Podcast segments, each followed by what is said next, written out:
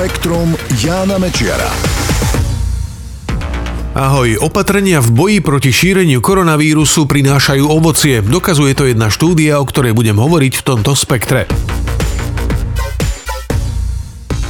Opatrenia, ktoré zaviedli vlády v 11 európskych krajinách už zachránili 59 tisíc ľudských životov. Tvrdia to vedci z londýnskej Imperial College. Vytvorili model, pomocou ktorého skúmali dopady obmedzenia spoločenských kontaktov, zatvorenia škôl alebo zákazov zhromažďovania v Rakúsku, Belgicku, Dánsku, Nemecku, Taliansku a ďalších krajinách. Slovensko medzi nimi nebolo. Výsledky jasne ukázali, že bez súčasných opatrení by bol počet mŕtvych výrazne vyšší. Medzi tým je Jedna dobrá správa prišla aj z Veľkej Británie. V niekoľkých tamojších nemocniciach sa čoskoro začnú klinické testy nového dýchacieho zariadenia, ktoré by mohlo odľahčiť nápor na jednotky intenzívnej starostlivosti.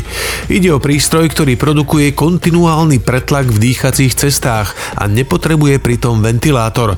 Podobné zariadenia sa používajú napríklad pri liečbe porúch dýchania počas spánku.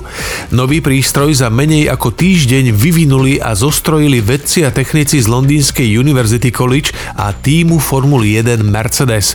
Jeho prínosom má byť to, že sa dá vyrábať v masovom meradle až tisíc kusov denne a môže pomôcť pacientom, ktorí sú dnes pripojení na ventilátory na jednotkách intenzívnej starostlivosti.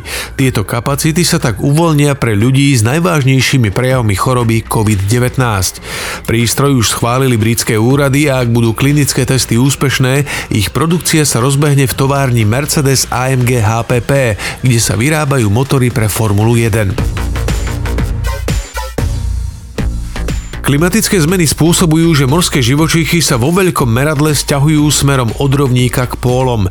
Vyplýva to z veľkej štúdie, ktorú robili vedci z Bristolskej univerzity. Analizovali výskyt viac ako 300 morských druhov od fitoplanktónu cez riasy, ryby, cicavce až po vtáky za uplynulých viac ako 100 rokov. K dispozícii mali pritom viac ako 540 rôznych výskumov zameraných na veľkosť populácií, siahajúcich až do druhej polovice 19. storočia. Ukázalo sa, že v oblastiach bližšie k pólom sa výskyt jednotlivých druhov zvyšuje, bližšie k rovníku zasa znižuje. Vedci neskúmali presný mechanizmus týchto pohybov, ale podľa nich sú hlavnou príčinou klimatické zmeny. Morské druhy sa snažia prispôsobiť sa meniacim podmienkam zohrievaniu vody v oceánoch, preto sa pomaly, ale isto presúvajú do chladnejších oblastí. Mnoho ľudí po 40 začne mať pocit, že by potrebovali dlhšie ruky, aby mohli lepšie prečítať písmenka v novinách alebo na obaloch potravín. Hovorí sa tomu presbiopia, po slovensky vedchozrakosť a týka sa v podstate každého a nie len ľudí. Vedci z Japonskej univerzity Kyoto zistili, že rovnaké problémy majú s pribúdajúcim vekom aj šimpanzi bonobo. Prišli na to pri pozorovaní kolónie týchto našich príbuzných v Demokratickej republike Kongo. Všimli si, že čím sú šimpanzi staršie, tým väčšiu vzdialenosť udržiavajú pri preberaní srsti od svojich partnerov. Kým mladé šimpanzi do 30 rokov sa na srst iného šimpanza pozerajú zo vzdialenosti asi 10 cm, po 40 to narastie na 20, po 40 45 až na 40 cm. Rovnako ako ľudia by teda potrebovali okuliare, zrak sa im s postupujúcim vekom zhoršuje.